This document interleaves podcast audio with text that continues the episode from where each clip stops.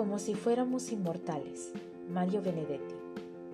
Todos sabemos que nada ni nadie habrá de ahorrarnos al final. Sin embargo, hay que vivir como si fuéramos inmortales.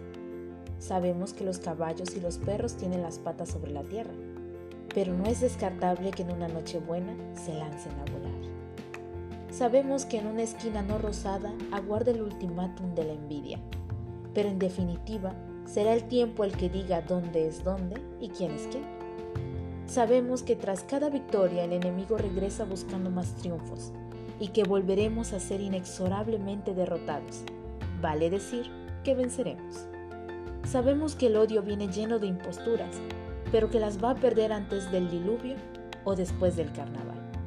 Sabemos que el hambre está desnuda desde hace siglos, pero también que los saciados responderán por los hambrientos.